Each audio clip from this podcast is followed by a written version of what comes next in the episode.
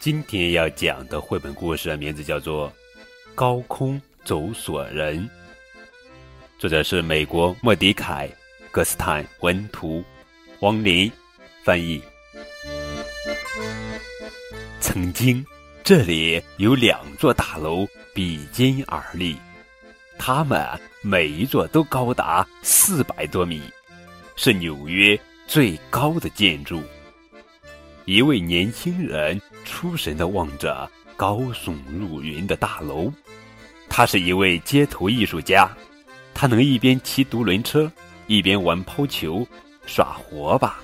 不过，他最喜欢在两棵树之间拉一条绳子，然后在绳子上边走边做各种表演。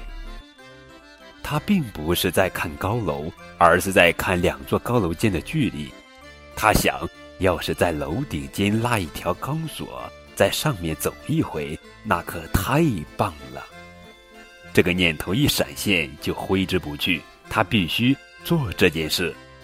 他就是这样的人：看见三个球就必须耍起来，看见两座大楼就必须在楼顶间走一走。在他的家乡巴黎，他不也在巴黎圣母院的两座高塔间走过钢索吗？在纽约的双子星高楼间，他为什么不试一试呢？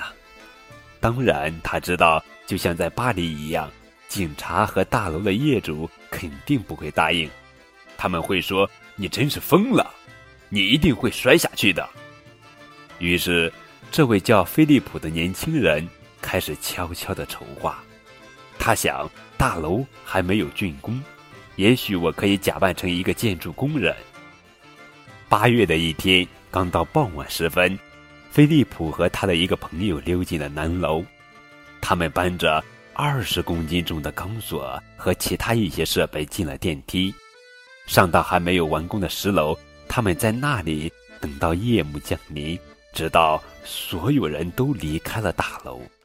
他们带着所有的设备，爬了一百八十级台阶，来到了楼顶。菲利普的另外两个朋友到达了北楼的楼顶。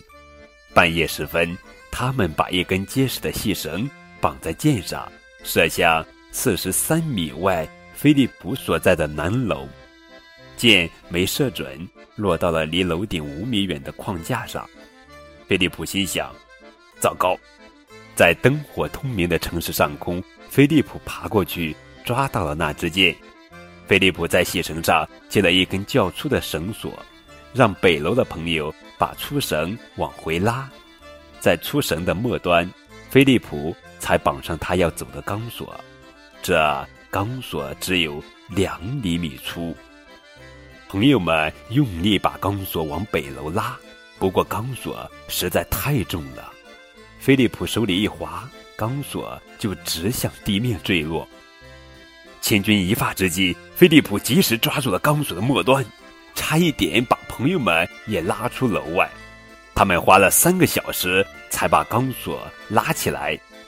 当星星开始隐去时，他们终于在高楼之间绷紧了钢索。一切准备就绪，黎明来临了。菲利普穿上黑色的紧身衣裤，拿起九米长的平衡杆，仿佛他生命中的所有一切。都是为了这一刻，在双子星大楼间行走。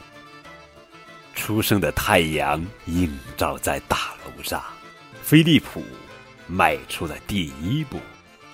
他一步一步往前走，走到钢索中间时，他感觉像在空中漫步。好几次，大楼之间的风刮来，菲利普随着风微微摇动，他感觉那是大楼在呼吸。他不害怕，他觉得宁静、快乐，而且无比自由。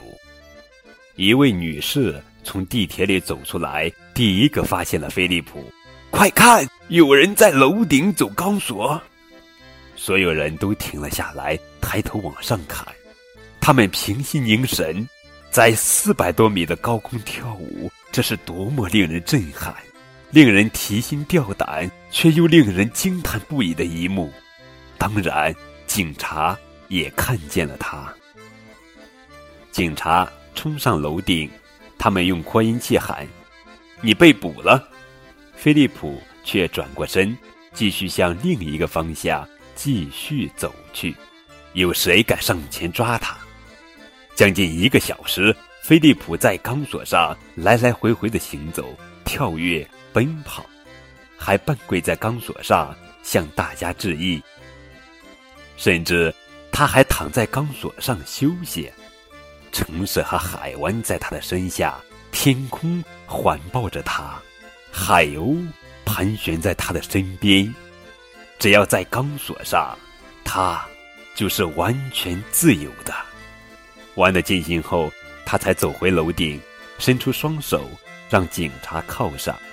警察把他带到法庭，法官判罚他必须去公园里为孩子们表演。这个判罚真让他高兴。尽管在表演时，突然有男孩摇晃钢索，让菲利普掉了下去，不过他还是抓住了钢索。现在，双子星大楼已经消失了，可是，在记忆里，这两座大楼依然耸立，就好像烙印在天空中。其中一部分记忆来自1974年8月7日那个美好的早晨，菲利普。曾在这两座高楼间漫步。